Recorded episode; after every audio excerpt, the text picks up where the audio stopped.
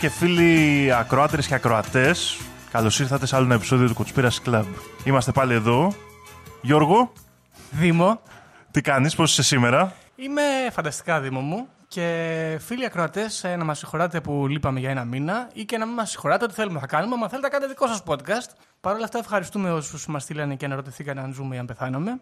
Είναι σε πολύ σημαντικό το σημερινό επεισόδιο, Δήμο. Έτσι. Είναι, είναι, είναι η αλήθεια. Γιατί; Είναι το πρώτο επεισόδιο, Γιώργο, που κάνουμε και σε βλέπω απέναντί μου, όχι σε φωτογραφία. είναι φοβερό. Γράφουμε καλοί φίλοι ακροατές από το Παγκράτη, εδώ στα κεντρικά του Conspiracy Club. Και δεν είμαστε και μόνοι μας, έτσι, Δήμο μου; Ναι, έχουμε μια εκλεκτή παρέα, εκλεκτές φίλους και φίλες μαζί μας. Έχει γίνει εδώ ένα κονκλάβιο και θα πούμε ότι μαζί μας είναι ο γνωστός ντράμερ των Σιρκέζιαν, ο Νίκος Κότσαρης Γεια σας παιδιά, εγώ είμαι ο Νίκος. και επίσης έχουμε μαζί μας τον ε, φίλο μας εκ Δανίας, τον Φίλιππο Καλησπέρα, παιδιά. Ε, όνειρό μου είναι η παγκόσμια ειρήνη. και μαζί μας επίσης είναι μια παλαιά μου μαθήτρια, η Κωνσταντια.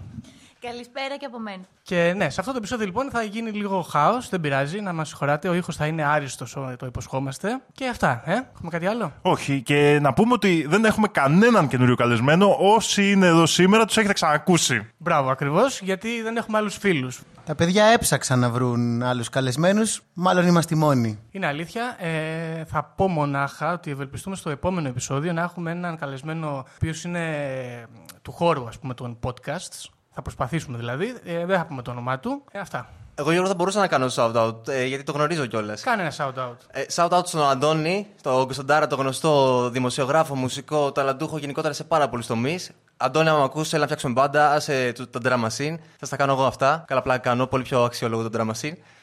Αλλά όντως, επειδή τα παιδιά εδώ πέρα έχουν την ίδια, το ίδιο γυαλισμένο μάτι όταν μιλάς και εσύ για κονσπίραση και τέτοια, ε, έλα να τους κάνεις επεισόδιο. Ε, Αντώνη, μου σ' αγαπώ. Ε, τώρα κανονικά είναι το σημείο που λέμε τα νέα της εβδομάδας. Βέβαια έχουν περάσει πολλές εβδομάδες και δεν ξέρω τι νέα να πούμε. Ε, ένα νέο που μου έρχεται στο μυαλό είναι ότι έχουμε κάνει αρκετή εδώ εμβόλιο, ας πούμε. Εγώ έχω κάνει το άστρα πάντως. Όχι. Α, έχω κάνει μόνο εγώ με τον Νίκο εμβόλιο λοιπόν. Νίκο, πιστεύεις ότι αν αρχίζω να σου λέω Ία Ία Καθούλου Φατάν και να μιλάω σε ερπετικά θα συνεννοηθούμε. Μην τα λες αυτά. Μάλιστα. Εγώ μόνο να σχολιάσω εδώ, παιδιά, από την ώρα που έχετε μπει, έχω ταχύτατο ίντερνετ. Ταχύτατο. Ε, ταχύτατο ίντερνετ 5G. Έχω συνδεθεί. Ευχαριστώ πολύ. Να είστε καλά, να ξανάρχεστε.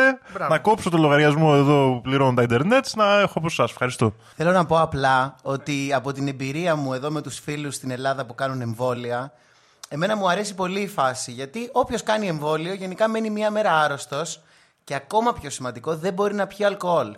Και όπως ξέρετε αγαπητοί φίλοι, τώρα είναι όλα τα μπαρ γεμάτα, οπότε πάνε τα παιδάκια και κάνουν εμβόλια και βρίσκουμε εμείς τραπέζι για να πιούμε το ποτό μας. Επίσης είναι πολύ ενδιαφέρον ότι τώρα κάνουν όλοι εμβόλια και όλοι μιλάνε για τα εμβόλια. Σου λένε πότε έχεις κανονίσει, θα γάστρα Αστραζένεκα. Σου πω εγώ για το Αστραζένεκα. Σου πω και τι έπαθα. Τρέμουλο. Είχα το... Εγώ όλη μέρα μιλάω που είχα φοβερό, φοβερό τρέμουλο. Πήγα να πεθάνω. Μπορούσα να βάλω τις κάλτσες μου. Τέλος πάντων. Λοιπόν. Έχω και εγώ πάντα σε ένα νέο, παιδιά. Ωραία, καλύτερα. Ε, έχει περάσει αρκετός καιρός βέβαια, αλλά νομίζω ότι είναι επίκαιρο. Συνεχίζει να είναι επίκαιρο. Ε, μπορεί να το έχει πάρει το μάτι των ακροατών ή το αυτί τους καθώς είναι ακροατές. Αλλά πριν από λίγες εβδομάδες είχα δει ένα φοβερό νέο κάπου στα ίντερνετ. Ότι η influencer, λέει, πολύ γνωστή influencer που μένει προφανώς εκεί που μένουν όλοι οι influencers, μάλλον εκεί γεννιούνται influencers. Στο Μπαλί. Influencer λοιπόν κάτοικος Μπαλί. Μπαλί όχι στην Κρήτη, το Μπαλί στην Ινδονησία. Λοιπόν, ε, απελάθηκε από τον Μπαλί επειδή εμφανίστηκε με ζωγραφισμένη μάσκα στο πρόσωπό της. Την πιάσανε λοιπόν οι αρχές εκεί στον Μπαλί και της είπαν: Κυρία μου, δεν φοράτε μάσκα, εδώ είναι υποχρεωτική η χρήση μάσκας κτλ. Και αυτή είπε: Μα ορίστε, η μάσκα μου είναι ας πούμε στο πρόσωπό μου ζωγραφισμένη. Απελάθηκε η άτυχη influencer, η τύχη της αγνοείται. σω οι, ίσως οι φίλοι της, ας πούμε, και οι ακόλουθοι της θα γνωρίζουν που βρίσκεται. Ίσως Μην το επειδή- προσπαθήσετε. Μήπως επειδή έφυγε από τον παλί, σταμάτησε να είναι influencer; Εγώ νομίζω ότι έχασε το Μπαλί. Εντάξει. Δεν έχει διευκρινιστεί τέλος πάντων, παιδιά, δεν πειράζει. Ε, λοιπόν, πολύ καλά πήγαν τα νέα της εβδομάδας. Πήγανε φανταστικά. Έχει κάποιος να προσθέσει κάτι άλλο; Να, να μην μιλάω εγώ. Δεν έχεις άλλα νέα, Γιώργο; Δεν, όχι, δεν έχω. Καταρχάς, Φίλιππ, δεν κατάλαβα, το καταδικάζεις αυτό ή όχι; Κοιτάξτε, δεν ξέρω. Εγώ νομίζω ότι πρέπει να πολεμάμε τη χρήση μάσκας από όπου και αν προέρχεται.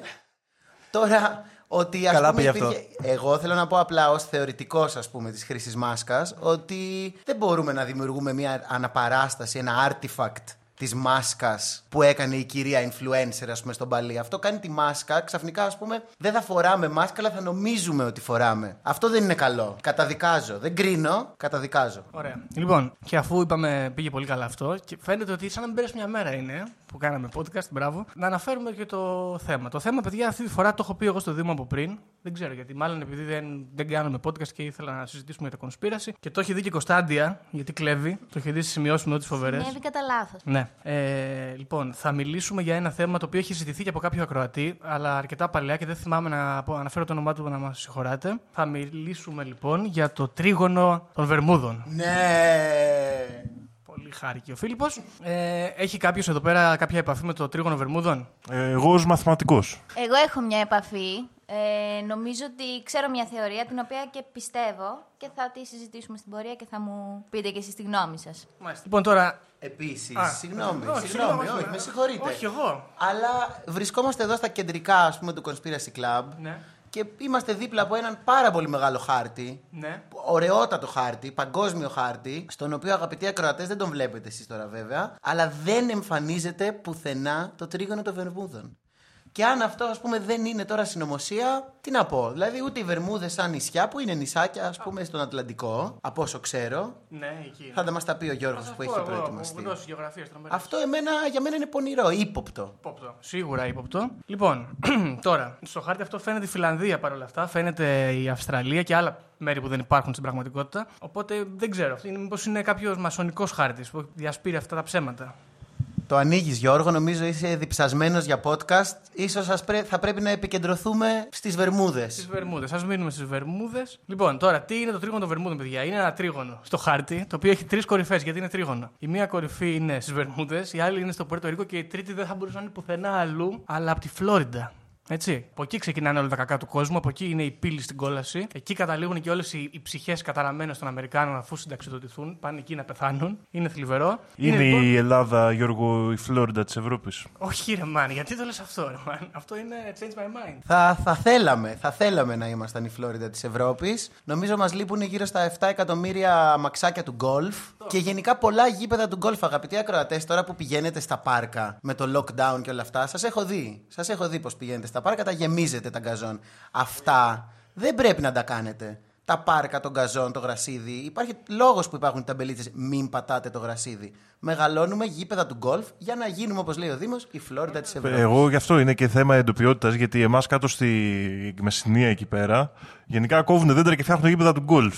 Αλήθεια. Είναι εκεί από το Κώστα Ναβαρίνο, Κώστα Ναβαρίνο, επεκτείνεται. ε. Είναι, έχει γίνει σαν μήκητα με γήπεδα του γκολφ, παιδιά. Παναγία και μου. βγαίνουν προς όλες τις κατευθύνσεις. Τεράστια έτσι, εκτάσεις με αυτό το που είναι, πρέπει να είναι το πιο άχρηστο φυτό που υπάρχει στο σύμπαν, το γρασίδι, ναι.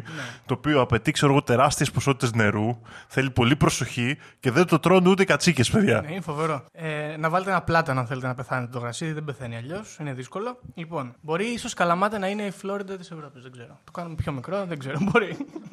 Λοιπόν, να αναφέρω εδώ, γιατί κάθισα και το έψαξα λίγο, είναι ο Παναγιώτης Ζαβράς ή Ζάβρας, αν συγγνώμη αν το διαβάζω λάθος, αυτό εδώ με τα γκρίκλες μπερδεύομαι καμιά φορά, είναι που ζήτησε το επεισόδιο αυτό, άρα και είναι το επεισόδιο αυτό αφιερωμένο στην επιστροφή μας, ε, μετά από δύσκολες συνθήκες, στις οποίες δεν θα αναφερθούμε, γιατί δεν θέλουμε εδώ στον αέρα να λέμε για τις μάχες μας, εναντίον διαφόρων έτσι υποχθόνιων και σκοτεινών περιπτώσεων που θέλουν να σταματήσουν το, αυτό το podcast. Ακούτε θέλουν. τσοτάκι. Θέλουν, αλλά δεν θα σταματήσουμε. Το δίνουμε εδώ δημόσιο μήνυμα. Μπράβο. Και φυσικά και στον Παναγιώτη που είναι ένας από τους ανθρώπους που μας δίνουν τη δύναμη να μην σταματήσουμε. Μπράβο. Τι φάσο και κάπου τα λες, συνέχισε. Και Γιώργο, τώρα το μικρόφωνο σε σένα να μας πεις για το τρίγωνο. Ωραία.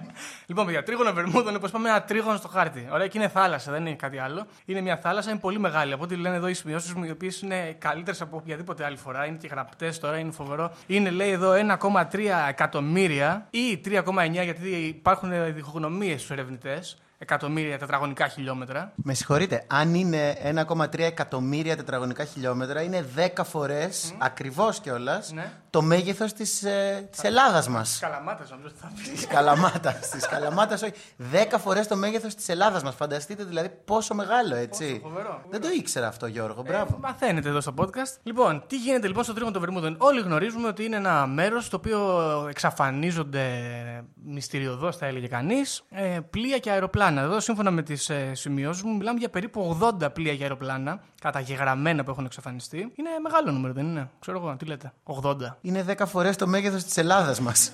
Μεγάλο, τέλος πάντων, anyway. Και με το τρίγωνο των Βερμούδων, παιδιά, ασχολούνται ε, από τα πολύ παλαιά χρόνια. Σύμφωνα πάλι με τις μέτρες σημειώσεις μου, μιλάμε για το 500 π.Χ. είναι η πρώτη αναφορά. 500 π.Χ., φαντάζεστε. Από, από ποιον είναι αυτή η αναφορά; Λοιπόν, θα σας πω. Αυτή η αναφορά λέει. Δε, βασικά δεν θυμάμαι, γιατί βαριόμουν να το γράψω. Αλλά αυτός ο οποίος έχει αναφερθεί στο τρίγωνο των Βερμούδων είναι κάποιος θαλασσοπόρος έμπορας. Έτσι. Ε, Φίνικας. Ε, σωστά. Ο οποίος λέγεται Ιμοκούλ. Εγώ θα έλεγα, μήπως είναι ο Επιδημαΐξ. Ο Επιδημαΐς από τον Αστερίξ. Ο Φίνικας έμπορας. Όχι, είναι ο Ιμοκούλ. Ο οποίος πρόσεξε τι έκανε. Για να ξεκινήσουμε λίγο για το θέμα, να μπούμε λίγο στα, στα, στα, στα συνωμοσιολογικά. Αυτός λοιπόν ε, Όπως σε όλοι οι Φίνικες, ήταν φοβερός έμπορας, φοβερός θαλασσοπόρος, θαλασσόλικος τα λέγαμε. Και έπαιρνε τη βάρκα του και πήγαινε να κάνει να βρει καινούργια trading routes, γιατί μιλάμε και αγγλικά εδώ. Και ήθελε να κάνει ένα ταξίδι, λέει, από την Καρχιδόνα μέχρι το Καντίθ της Ισπανίας. Ε. Ισπανία δεν είναι το Καντίθ. ε. Μάλιστα. Λοιπόν, αυτός χάθηκε προφανώς κάπου εκεί πέρα, βρέθηκε πολύ μακριά. Και γυρνώντας πίσω, ο θρύλος λέει με αμύθιτα πλούτη, κατέγραψε κάποιες πολύ σημαντικές πληροφορίες. Και έλεγε, λέει, ότι έφτασε κάποια στιγμή σε ένα σημείο όπου τα νερά ήταν πάρα πολύ ρηχά. Τόσο ρηχά που έβλεπες από κάτω θαλάσσια κήτη και τέρατα να είναι εμφανεί, να τα βλέπεις με γυμνό μάτι. Τεράστια λέει πλάσματα. Και λέει, εδώ η, η καταγραφή λέει ότι δεν φυστο, το, το πλοίο για την ακρίβεια δεν κινούταν από κανένα αέρα. Υπήρχε μια νεκρική σιγή και στασιμότητα γύρω. Και από κάτω του, όπου δεν έβλεπε κήτη και τέρατα, έβλεπε παντού τεράστια φύκια να γεμίζουν το χώρο.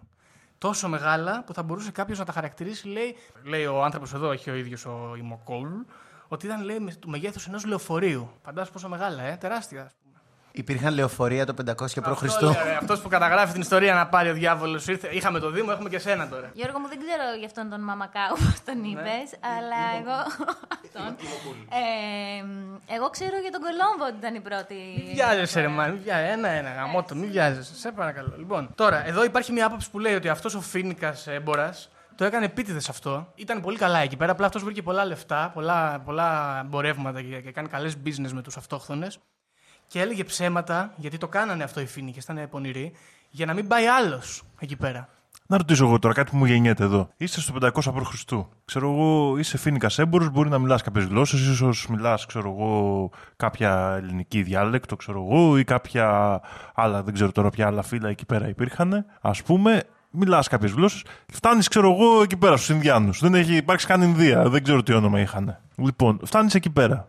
Πώς συνεννοείσαι και πουλάς πράγματα και αγοράζεις και είναι τέτοιο; Ε, ε, Στην νοηματική, ξέρω εγώ, ρε man. Ναι, είναι περίεργο όμως, δεν είναι. Περίμενε δύο λεφτά. Όταν πήγε ο Κολόμβος, μίλαγε για Ασντέκικα, ξέρω εγώ. Όχι, και- αλλά τους έσφαξε. Ναι, αλλά πρώτα συνοηθήκανε εδώ ε, που λέγανε εκεί παρά, παρεμπικλή διαφέρει το χρυσάφι. Δεν τώρα συνεννοηθήκαν.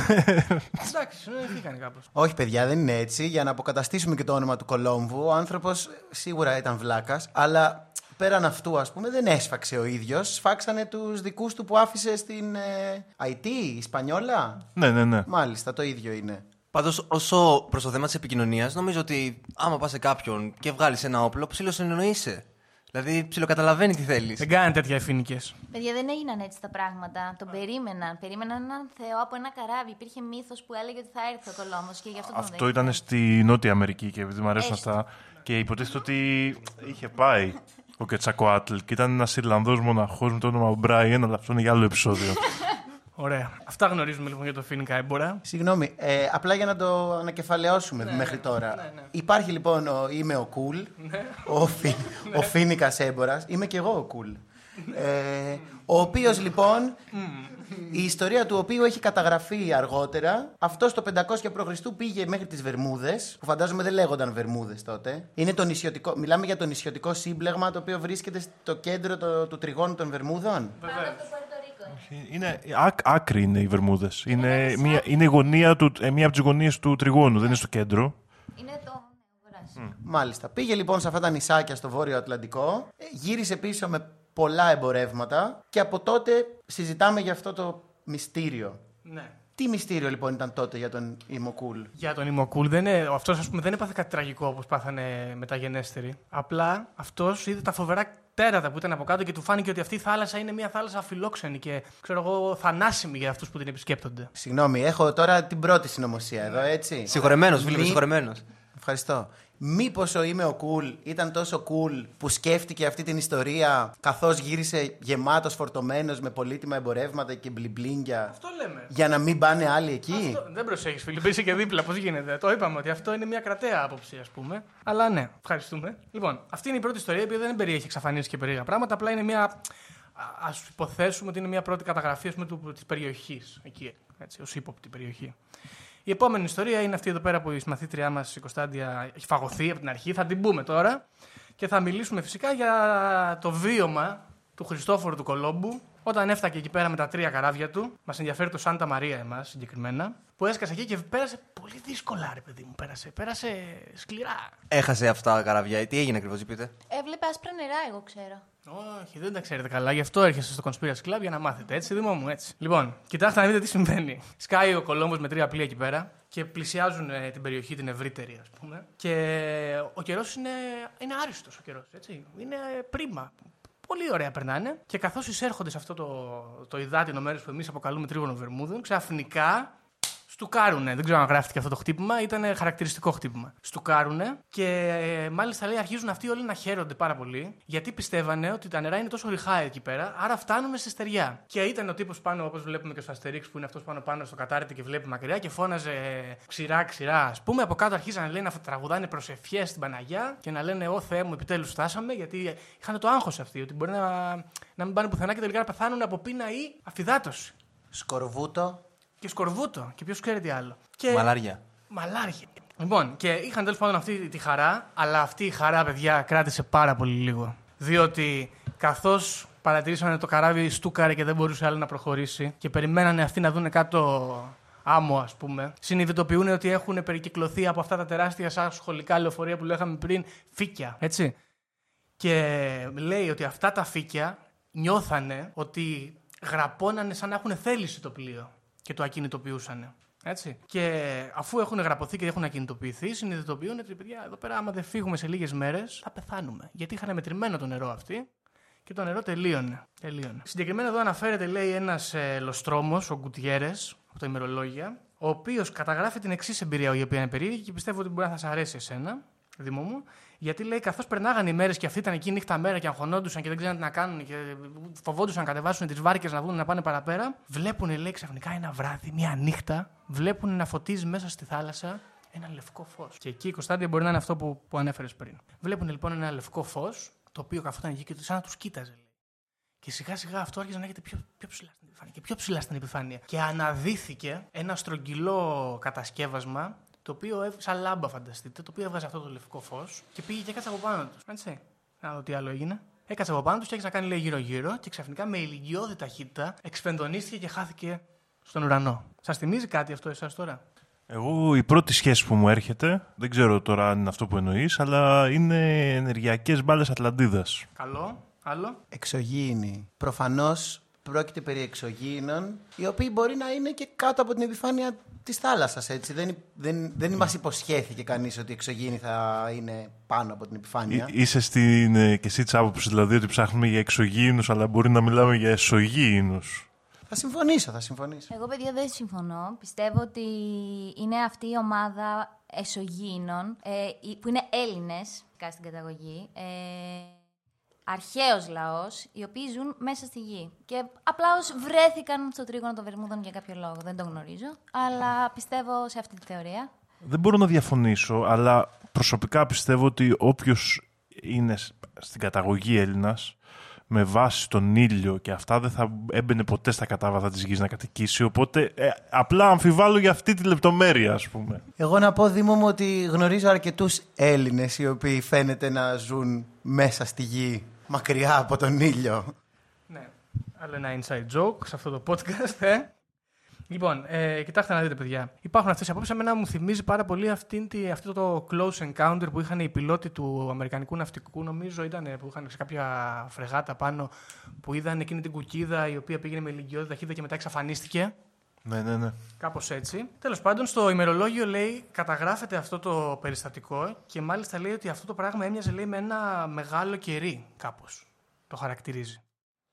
Wax candle. Τέλος πάντων, αυτό συνέβη στον Χριστόφορο τον Κολόμβο και στο πλήρωμά του και το καλό είναι ότι λίγες ώρες μετά τα φύκια τα οποία είχαν γραπώσει το Σάντα Μαρία, σαν με την ίδια θέληση που το γράπωσαν, το άφησαν. Συγγνώμη, δηλαδή έμειναν γραπωμένοι από τα φύκια και τη λευκή μπάλα το κερί, που το είπαν κερί δηλαδή, γιατί εντάξει, τι να το πούνε, η λάμπα όλα φούρα από το IKEA. Σωστό. Το είπαν κερί, έβγαζε φως. Έμειναν, δηλαδή παρέμειναν γραπωμένοι από τα φύκια πολλές μέρες. Ναι, μείνανε δύο μέρες γραπωμένοι σύμφωνα με τις καταγραφές. Νομίζω ότι εδώ σχετίζει λίγο ο Γιώργος ότι η μπάλα μπορεί να ήταν κάποια αιτία που τα φυγε τους άφησαν και Ακριβώς. φύγανε. Εδώ λοιπόν υπάρχει μια άποψη, παιδιά, με αυτό το όλοι θα το σκεφτήκαμε, ότι αυτή η μπάλα, ό,τι και να ήταν, εξωγήινη, ελ, Τους είπε φύγε από εδώ ρε bro. Ναι, μπορεί, ή, ή πρόσεξε, ή τους γραπώνει το σύστημα που έχουν φτιάξει εκεί πέρα, το οποίο είναι έτσι που βιολογικό, τεχνητό, κάτι περίεργο τέλος πάντων που το ελέγχουν, γραπώνει το καράβι και αφού ρε παιδί μου βγει έξω και τους ελέγξει και δει ότι, OK, cool, καλά θα πάει αυτό, και πολύ καλά πήγε έτσι, ε, φεύγει, λέει εντάξει, φεύγουμε και τους αφήνει μετά από λίγο. Είναι δηλαδή αυτή η κέρια στιγμή που έτσι δημιουργήθηκε η Αμερική; Μπράβο! Ακριβώς. Φοβερό. Γιατί αν αυτοί αποφασίζαν ότι δεν κάνει ο Χριστόφορος και τον βουλιάζανε, τι θα γινόταν; Θα- Μπορεί, μπορεί τίποτα, ποιος ξέρει. Καλά. Κάποια στιγμή θα γινόταν. Αυτή η θεωρία γενικά υπάρχει, έτσι. Είναι μια εξήγηση. Τώρα εντάξει, δεν χρειάζεται. Είναι για πολλά επεισόδια, ίσως, για μια σειρά. Αλλά υπάρχει μια θεωρία η οποία λέει ότι η Αμερική. Λέμε, ας πούμε, ο Κολόμβος ανακάλυψε την Αμερική κτλ. Προφανώς είναι ανακριβές, αλλά κάπως ναι, την ανακάλυψε. Γιατί αυτός ο θρησκευτικός φανατισμός που πρέσβευαν οι Ισπανοί κτλ. Ε, Κάπως έχει περάσει και στην Αμερική σήμερα, ας πούμε. Υπάρχουν όλες αυτές οι αιρέσεις, τα διαφορετικά cults κτλ. Και είναι και ένα άλλο ζήτημα ότι ε, ήταν και λίγο μια συγχρονικότητα εκεί πέρα υπήρξε. Ότι πήγαν σε μια φάση που οι πολιτισμοί είχαν μια τέτοια διαφορά που όντως μπόρεσαν οι Ευρωπαίοι να επικρατήσουν. Μπορεί, αν δεν είχε επιτύχει το ταξίδι τότε, να πήγαιναν μετά από 200 χρόνια, αλλά να είχαν τότε έναν πολιτισμό που μπορούσε να αντισταθεί, παραδείγματος χάρη, σε αυτή την επιρροή και να παρέμενε, δηλαδή, μια Αμερική με Ινδιάνους, ας πούμε, πάλι σε εισαγωγικά, αλλά με δικό τους πολιτισμό ανεπτυγμένο που δεν έγιναν Ευρωπαίοι τελικά. Σωστά, σωστά. Καλό παράδειγμα αυτού είναι, ας πούμε, ότι πήγαν οι Vikings στην Αμερική, αλλά οι άνθρωποι τι έκαναν, έβγαλαν κρασάκι. Σωστό. Λοιπόν, αυτά για τον Χριστόφορο τον Κολόμβο. Τα ήξερες; Όχι όλα, αλλά ναι, είχα κάποιες Ακριβώς. Μαθαίνετε μαζί μας, το έχουμε πει πολλές φορές. Φίλοι καλεσμένοι, κάνουμε παρέα, μαθαίνετε κιόλας. Μπράβο. Λοιπόν, αυτή είναι η αναφορά για τον Χριστόφορο Κολόμβο. Τώρα πάμε σε ένα άλλο περιστατικό και έτσι θα πάει. Πότ πουρί περιστατικών, όπως κάθε φορά που δεν έχουμε διαβάσει. Και πάμε στο μακρινό 1609. 1609, παιδιά. Εφτά αγγλικά πλοία ξεκινούν να φτάκουν σε εκείνη τη γενική κατεύθυνση σε μια απικία τότε των Άγγλων, το Jamestown Colony, Virginia. Ε; Ωραία, Virginia. Τα πλοία αυτά είναι γεμάτα με ανθρώπους, άντρες, γυναίκες, παιδιά, ζά, ζά, είχε μέσα αγελάδες και διάφορα κότες ξέρω, κτλ. Και φαγητό. Πήγαιναν εκεί να κάνουν τον επικισμό τους, να, να το στήσουν λίγο καλύτερη τη φασούλα κτλ. Σκάνε λοιπόν αυτοί και με το που μπαίνουν στον τρίγωνο Βερμούδων, παρότι είναι γενικά λέει ο καιρός έθριος, κάποια στιγμή σχεδόν χωρίς να το καταλάβουν, θα έλεγε κάποιος, ξεσπά μια τρομερή καταιγίδα. Τρομερή καταιγίδα και αρχίζουν να λισομανάνε οι αέρες, να φυσάει, να βρέχει, ε, ρούφουλες από κάτω να βγαίνουν. Ε, ρούφουλες είναι κυριακό, δεν ξέρω. Ωραία. Ε, στρόβιλοι τέλος πάντων. Στρόβιλοι, ανεμοστρόβιλοι. Ο Άις Πυρίδωνας εκεί τα πάντα. Και λέει σχεδόν ακαριέα με το. Όπως ξέσπασε η καταιγίδα, ένα από τα πλοία βυθίζεται. Μπουμ, με τη μία. Βυθίζεται το πρώτο πλοίο και στα υπόλοιπα, στο, στο flagship που βασικά μας ενδιαφέρει, το μεγάλο το πλοίο, το οποίο ήταν καινούριο λέει και δεν είχε δέσει καλά ακόμα, αρχίζει να μπαίνει νερό. Τρελαίνεται ο καπετάνιο, έχουμε και το όνομά του γιατί έχουμε κάνει έρευνα, Sir Thomas Gates. Έτσι. Τρελαίνεται και λέει All hands on deck μάγκες και μπουκάρουν παιδιά σκυλιά εκεί όλα και τα ζά μαζί να βγάλουν τα νερά από μέσα να μην βυθιστεί το μεγάλο το πλοίο. Και λέει εδώ ο, ο ιστορικός ότι τρεις μέρες προσπαθούσαν να βγάλουν τα νερά από μέσα, αλλά το πλοίο συνέχιζε να βουλιάζει. Ζούσαν ένα δράμα, ένα μαρτύριο του Σύσυφου ίσως. Κάποιος θα έλεγε. Λοιπόν, συμβαίνει αυτό και λέει μάλιστα, υπάρχει μια καταγραφή του Admiral εκεί του Ναβάρχου, ε, του Summers, ο οποίος λέει ότι ήξερε το αυτό που είχε συμβεί στον Κολόμβο και ένιωσε ότι ζει κάτι παρόμοιο, σαν τεζαβού, ας πούμε, με μια εμπειρία αλουνού. Υπήρχαν λάμψεις και πράγματα ή ούτε καν; Δεν έχουμε αναφορά λάμψεων και εξωγήινων κυριών, αλλά αυτό που συμβαίνει είναι ότι γίνεται αυτή η τρομερή καταιγίδα. Αυτή βέβαια είναι φο- φανταστική ναυτική όλοι, γιατί είναι Άγγλοι. Και επειδή έχουν πέσει με τα μούτρα εκεί, όπως είπαμε, παιδιά, σκυλιά και ζά, τα καταφέρνουν και βγαίνουν από το τρίγωνο Βερμούδων. Και υπάρχει και μια μεγάλη πιθανότητα εδώ να μην είδανε καμία λάμψη, γιατί άμα είσαι στα μπάρια που μπαίνουν τα νερά όλη τη μέρα και νύχτα προσπαθώντας να διάσει τα νερά, ε, άμα βγει κάτι έξω, είναι πολύ πιθανό να μην το δεις. High five εδώ, γιατί έρχεται η πληροφορία και λέει ότι καθώς αυτοί βγαίνουν από το σημείο αυτό το τρομερό, πλησιάζουν στην ακτή και επιβεβαιώνει τώρα εδώ ο, ο διοικητής της απικίας αυτής, τους έβλεπε λέει να έρχονται και από πίσω έβλεπε σφαίρες φωτεινές. Τρομερό, ανατρίχιασα. Μπορεί και αυτός ο λόγος να είναι που κατάφεραν και φύγανε. ε. Λες να τους έσωσε, να τους έκρινε Δεν άξιου. ξέρω, Γιώργο μου, δεν ξέρω. Μπορεί, τους έκρινε άξιου, τέλος πάντων γλιτώσαν οι άνθρωποι. Δόξα τω Θεώ. Αρχίζει και φαίνεται πάντα στο τρίγωνο των Βερμούδων ε, σαν μια θαλάσσια α, σφίγγα. Ή διόδια, ξέρω εγώ. Διόδια, ναι, που σου κάνει, ας πούμε, σου κάνει, πώς το λένε, ερωτήσεις, ε, όχι ερωτήσεις βέβαια με λόγια, αλλά σου βάζει κάποια challenges κτλ. Εμπόδια τα οποία πρέπει να προσπεράσει για να φτάσει στην Αμερική, η οποία όλοι ξέρουμε ότι είναι και η γη της επαγγελίας, της ε, ευκαιρίας κτλ. Έτσι. Ακριβώς, πολύ σωστά τα λέμε. Συγγνώμη, δεν θέλω να σας το χαλάσω εδώ, γιατί μου αρέσει πολύ αυτή η συνωμοσία. Αλλά εγώ γνωρίζω ότι στο σημείο αυτό οι, τα κύματα είναι πάρα πολύ ψηλά, διότι τα ρεύματα πάνε σε αντίθετη φορά με τον αέρα. Τα θαλάσσια ρεύματα είναι σε αντίθετη φορά με τον αέρα. Επειδή Οπότε... είναι ένα επεισόδιο που έχουμε καλεσμένους και δεν τους έχω κράξει ακόμα. Λοιπόν, σε παρακαλώ πάρα πολύ. θα τα πούμε στο τέλος αυτά. Μην, μην βιάζεσαι, μην βιάζεσαι. Όχι, ε, έχει δίκιο εδώ όμως. Πρέπει να αποκατασταθεί και Εντάξει, θα, τέτοια. τα- θα, στο τέλος, στο τέλος. Παιδιά, μην βιάζετε. Κάνουμε καταγραφή τώρα ιστορική, μετά θα τα συζητήσουμε αυτά. Λοιπόν, σε βάζω στη θέσης σου, σκληρός και επανέρχομαι. Α, Ποτέ, ποτέ μην αφήνεις την πραγματικότητα να μπει σε μια καλή ιστορία και να την καταστρέψει, έτσι. αυτό το έχει πει κάποιος. Ο Mark Twain, ίσως. Οκ. Φίλιππος 2021. Ωραία. Λοιπόν, ε, θέλει κάποιος να κάνει κάποιο σχόλιο πάνω σε αυτή την ιστορία των ε, 7 αγγλικών πλοίων που γίνανε 6. Κοίτα, μέχρι στιγμής έχουμε μια συνέχεια φαινομένων και όταν έχουμε συνέχεια φαινομένων, μάλλον μιλάμε για αλήθεια. Ε, η, η, τα- η συνέχεια των φαινομένων είναι ότι δημιουργούνται προβλήματα σε όποιον ταξιδεύει με το καράβι, άρα γενικά μην παίρνετε πλοία. Δημιουργούνται ε, προβλήματα όταν πηγαίνουμε στην Αμερική, άρα γενικά καλό είναι την Αμερική να την αδειάσουμε, να την αφήσουμε στην ησυχία της, κάτι άλλο κατοικεί εκεί, μην μπλέκουμε. Και το νούμερο 3 είναι ότι έχουμε φώτα στον ουρανό, τα οποία γενικά πάνε καλά. Γι' αυτό και εμείς στην Καλαμάτα έχουμε το φοβερό έθιμο να πετάμε αερόστατα για να υπάρχουν φώτα στον ουρανό και όλα πηγαίνουν καλά στην Καλαμάτα. Μπράβο, ευχαριστούμε για αυτό το σχόλιο. Εγώ έχω μία ερώτηση βασικά. Που ξέρω ότι θα απαντηθεί, φαντάζομαι ότι θα απαντηθεί. Απλά προς το παρόν έχουμε μία περιοχή, ένα σημείο, μία διαδρομή. Πο- ε, Απόθεν προκύπτει το τρίγωνο, θέλω να μάθω. Έχεις άποψη. Φυσικά και έχω άποψη. Το τρίγωνο προκύπτει διότι αυτές οι εξαφανίσεις έχουν συμβεί, Φίλιππε, ε, ανάμεσα στο Πουέρτο Ρίκο, τη Φλόριντα και τις Βερμούδες. Οπότε αυ- αν ενώσεις τα τρία μέρη αυτά, σχηματίζουν ένα τρίγωνο. Δεν είναι τυχαίο, θεωρώ, αλλά... Ακριβώς και γι' αυτό θα πούμε ότι είπαμε, όπως είπαμε πριν, 1,3 έως 3,9. Είναι λίγο φλού, ας πούμε. Και για να σου δώσω και μια σύνθεση επιπλέον, ε, έτσι στο φιλοσοφικό επίπεδο που σε ενδιαφέρει, ε, ο άνθρωπος εκείνη την εποχή ξέρανε βασική ευκλήδια γεωμετρία, ήταν στουρνάρια. Οπότε ε, το, ο σχηματισμός που κατασκευάσανε για να εκφράσει την περιοχή ήταν ένα απλό τρίγωνο. Αν ήταν σήμερα, μπορεί να ήταν κάποιο εικοσάεδρο ή κάτι τέτοιο, επειδή έχουμε εξελιχθεί μαθηματικά. Τέλειο. Ναι, αλλά πότε προκύπτει, εκεί είναι το ζήτημα λοιπόν. Ποιος είναι ο άνθρωπος ο οποίος είπε, Λοιπόν, εδώ δεν μιλάμε για τη σφαίρα των Βερμούδων, το τετράγωνο, το, το εικοσάεδρο, οτιδήποτε ας πούμε. Η αλήθεια είναι ότι έχω απάντηση, αλλά θέλω να κάνεις λίγο υπομονή μέχρι τη μεθεπόμενη ιστορία που θα αναφέρουμε. Μάλιστα. Βάζω και αυτόν τον ε, καλεσμένο στη θέση του. Λοιπόν, αφού είπατε τα σχόλιά σας, θα πάμε στην επόμενη ιστορία. Στο επίσης μακρινό 1872. 51 χρόνια μετά την Ελληνική Επανάσταση. Έχουμε λοιπόν έναν άνθρωπο, έναν θαλασσοπόρο επίσης, ο οποίος λέγεται David Moorhouse, ο οποίος ήθελε να κάνει ένα ταξίδι τέλος πάντων, να φτάσει κάπου εκεί στο Γιβραλτάρ, στην Πορτογαλία, κάπου εκεί γύρω τέλος πάντων, ήθελε να πάει αυτός. Και καθώς πήγαινε, και πήγαινε καλά. Δεν είχε πρόβλημα. Βλέπει, λέει, λίγο πριν στρίψει, ας πούμε, βλέπει στο βάθος του Ατλαντικού ωκεανού, βλέπει ένα πλοίο. Και λέει, πω, πω, ένα πλοίο. Αναγνωρίζει όμως το πλοίο, γιατί ήταν- τότε τα μεγάλα τα πλοία δεν ήταν πάρα πολλά και ξέρανε.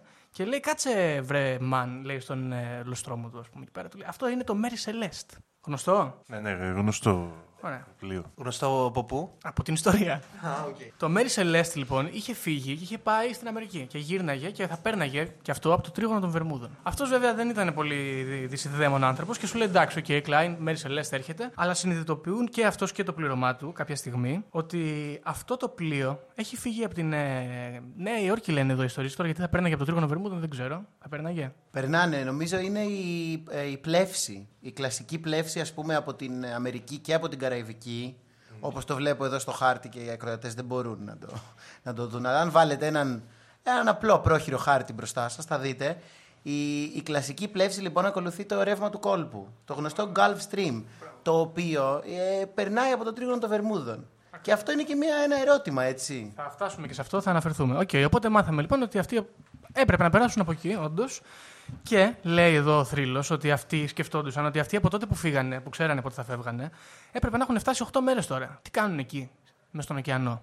Και συνειδητοποιεί ο David Moorhouse, ο οποίος ήταν μεγάλος θαλασσόλικος, ότι αυτό το πλοίο, παρότι φυσάει πολύ εκείνη τη στιγμή και θα έπρεπε να έρχεται με τα πρίμα, ας πούμε, το, να το σμπρώχνει ο αέρας, αυτό το πλοίο είναι ακίνητο και κάνει κάτι σαν κύκλους γύρω-γύρω, σαν να το παίρνει θάλασσα περίεργα. Και σκέφτεται τότε αυτός.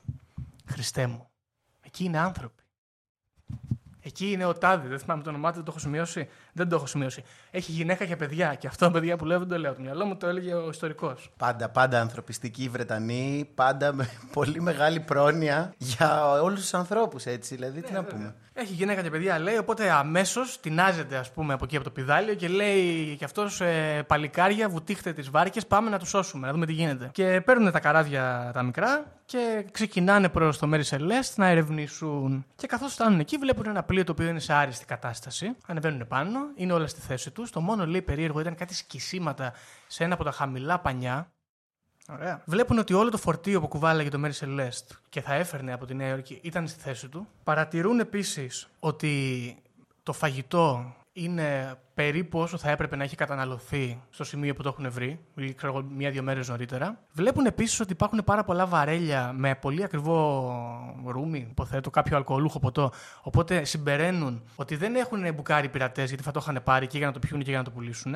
Και το πιο ακραίο, παιδιά, το πιο τρομακτικό είναι ότι βλέπουν ότι λείπουν όλες οι σωσίβιες, οι λέμβοι, ας πούμε, και το, η, η, πόρτα του καπετάνιου, που οδηγούσε στην καμπίνα του καπετάνιου, είναι αμπαρωμένη. αμπαρωμένη. Σπάνε την πόρτα, τέλος πάντων, και δεν είναι κανείς μέσα. Και βλέπουν, λέει, μάλιστα εκεί στα, στο κρεβάτι του παιδιού, του παιδιού, βλέπουν ότι είναι ακόμα το σχήμα του, του σώματος. Του σώματος και τα ρούχα της οικογένειας εκεί του, του Admiral, του αντιστοίχου, είναι εκεί. Και συμπεραίνουν ότι κάποιος κάποια στιγμή τώρα κοντά έφυγε πολύ απότομα από το πλοίο, βιαστικά τόσο πολύ που δεν μάζεψε τίποτα και μάλιστα προσπαθούσε με κάποιο τρόπο να αποτρέψει κάτι να μπει στην καμπίνα του καπετάνιου ή να βγει από την καμπίνα του καπετάνιου. Εσείς; Η κούνια του παιδιού ήταν μέσα στην καμπίνα του καπετάνιου; Ναι. Σου λέει κάτι αυτό; Όχι, απλά για να δω. Γιατί αν υπήρχε ένα παιδί μέσα και υπήρχε το σχήμα του εκεί, σε μια μπαρωμένη πόρτα, είτε έφυγε οριακά, είτε έμεινε μέσα και έφυγε με κάποιον άλλο τρόπο. Σωστά. Τώρα εδώ λοιπόν, αυτό που συμπεραίνανε εδώ οι συγκεκριμένοι ναύτες είναι ότι κάτι ανέβηκε στο πλοίο.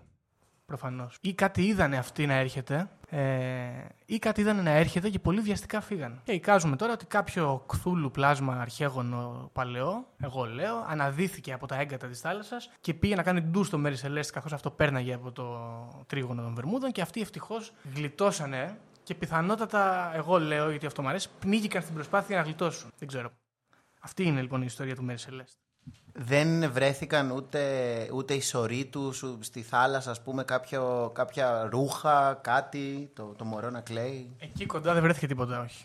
Γενικά οι, τα άτομα από το Μερίσελέστε, εγώ θυμάμαι, είχα διαβάσει πιο παλιά, δεν βρέθηκαν ποτέ. Αλλά βέβαια, μιλάμε για μια εποχή, εδώ και σήμερα πολλές φορές έχουμε εξαφανίσει ωκεανούς και είναι πολύ δύσκολο να βρεθεί κάτι. Μιλάμε για μια εποχή που αν ε, είχαν εξαφανιστεί σωσίβιες λέμβοι, ήταν πάρα πολύ δύσκολο να βρεθεί. Δηλαδή, θα μπορούσε να έχει γίνει αυτό και να όντως να μην βρέθηκε κανένας μετά να έχουν την υγεία στην προσπάθειά τους αυτή. Ειδικά μιας και μιλάμε για το τρίγωνο των Βερμούδων. Ακρός λογική προσέγγιση, Δήμο. Με, με Ήταν λίγο σουρπρίζ αυτό που έκανες εδώ πέρα. Πω, έπαθε κοκομπλόκο, έχασε τα λόγια του. Ναι, λέει, μπορεί να συμβεί και αυτό. Τι, τι λες, Ρε Δήμο; Εντάξει, βέβαια, υπάρχει. Εγώ επειδή έχω δει και κάποιες ταινίες τρόμου, ας πούμε, με, με παιδάκια και μωρά κτλ. Υπάρχει και η πιθανή εξήγηση ότι πώς κλείδωσε η πόρτα; Μήπως τα έκανε όλα το μωρό; Και γι' αυτό υπήρχε και το αποτύπωμα του σώματός τους στο τέλο, γιατί έφυγε τελευταίο.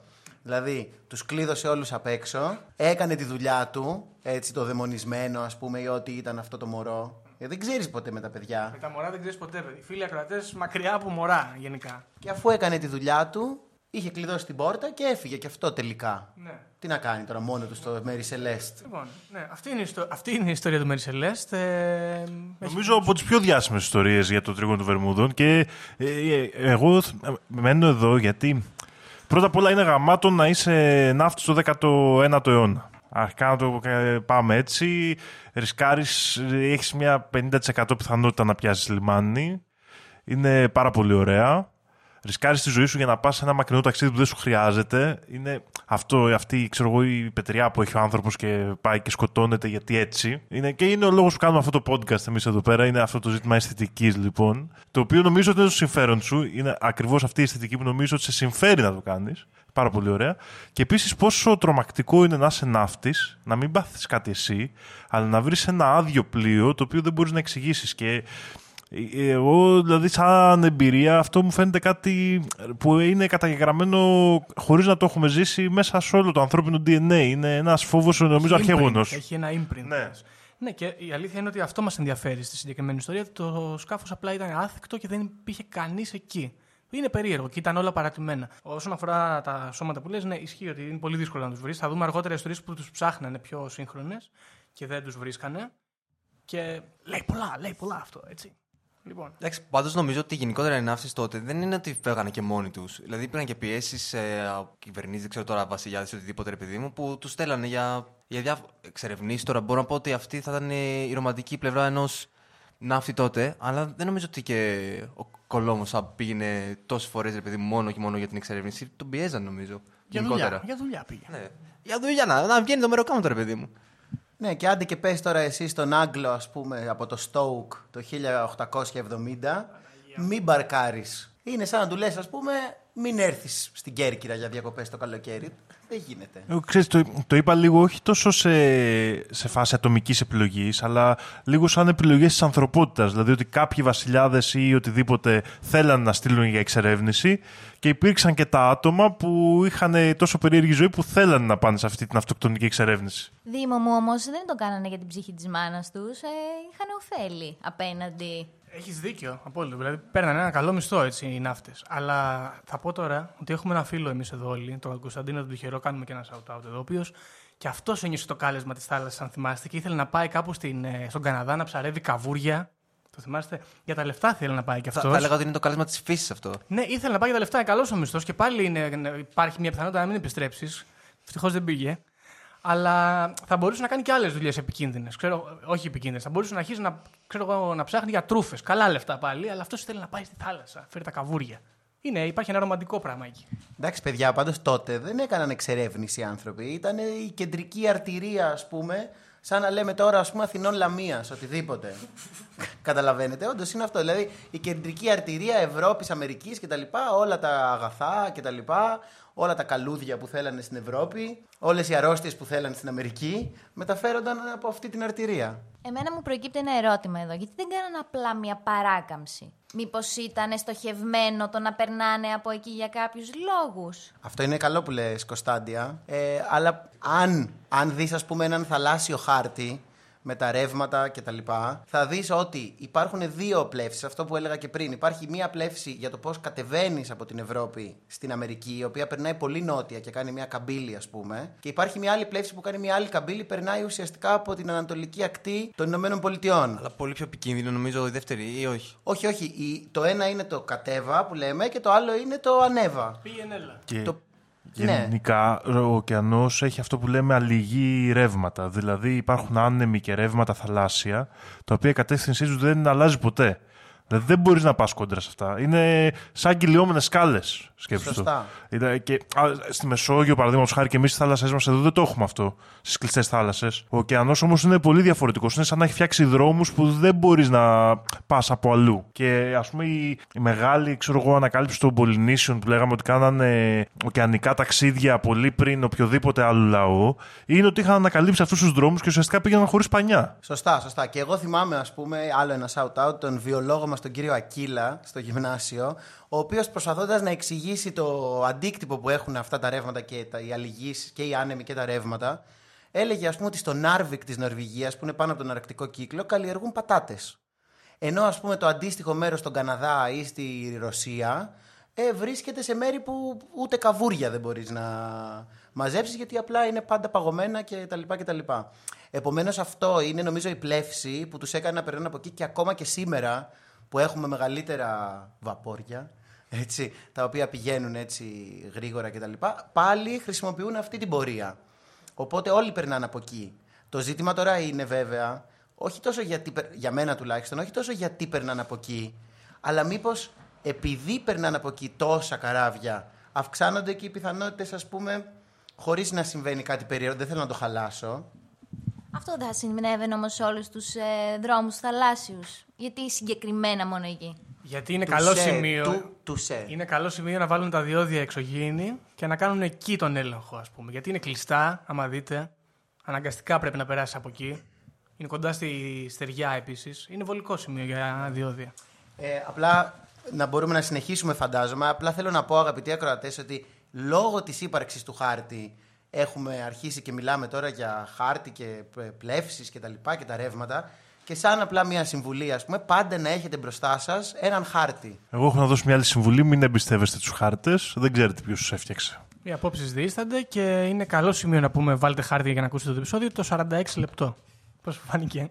Ωραία. Λοιπόν, θα αναφέρουμε ένα περιστατικό το οποίο είναι πιο σύγχρονο. Είναι το 1918, 4 Μαρτίου. Ε, ξεκινάει ένα, ένα πλοίο τέλος πάντων από τα Barbados, το οποίο είναι λέει το μεγαλύτερο και το πιο γρήγορο πλοίο του Αμερικανικού ναυτικού τότε. Το χαρακτηρίζανε λέει Floating Monster με το όνομα USS Cyclops.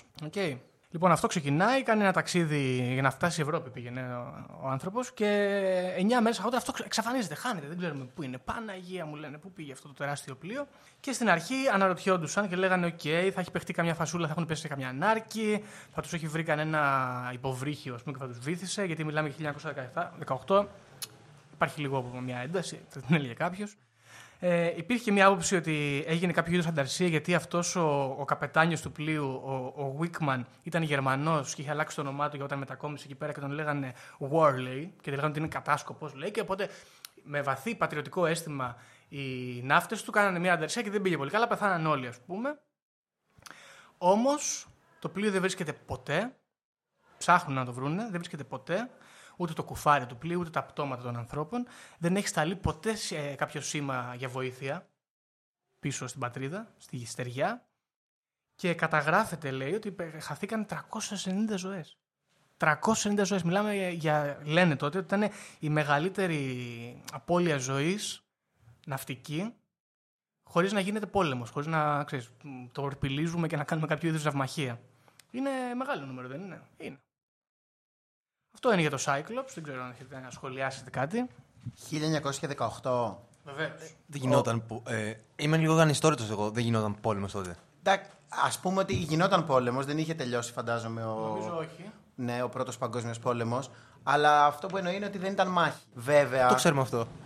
Τέλος πάντων, δεν ήταν κάποια μάχη την οποία γνωρίζουμε. Βέβαια, έξι χρόνια πριν ε, από αυτό, το 1912, είχε βυθιστεί ο Τιτανικός.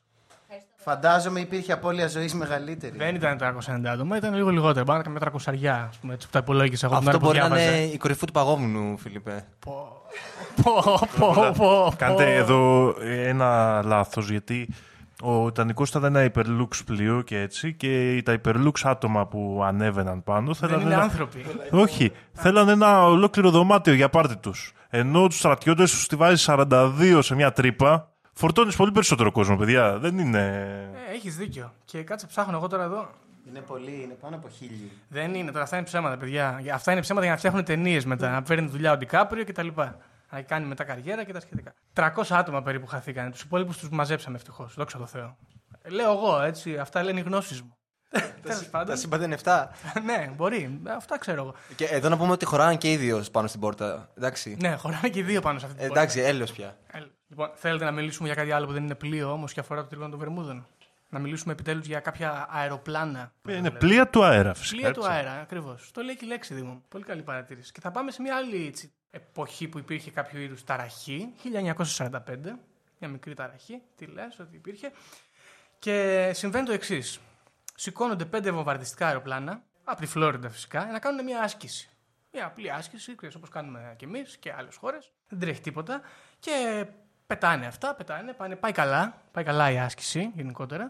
Δεν νιώθει κανένας κάποιο βάρος, είναι έθριος ο καιρός ξανά. Και κάποια στιγμή, λέει, αρχίζουν να, να λαμβάνουν σήματα από τα αεροπλάνα τα οποία είναι πάρα πολύ άσχημα. Συγκεκριμένα έχουμε το, το όνομα του ανθρώπου ο οποίος ήταν επικεφαλής αυτής της άσκησης, ήταν ο Lieutenant Taylor, ο οποίος στέλνει ένα σήμα και λέει: Έχουμε χαθεί, δεν ξέρουμε πού βρισκόμαστε, βλέπω παντού θάλασσα, δεν ξέρουμε πού πάμε. Του λένε οι άλλοι: Άραξε μάν μου, δεν τρέχει τίποτα, πήγαινε βόρεια μέχρι να βρεις στεριά. Το οποίο γενικά είναι μια καλή συμβουλή. Εγώ λέω το ίδιο, άμα χάνετε κάποιος στην Κέρκυρα, λέω πήγαινε ευθεία μέχρι να βρεις θάλασσα και θα, θα τον βρεις στον δρόμο σου. Η ευθεία είναι ο καλύτερος δρόμος. Οπότε.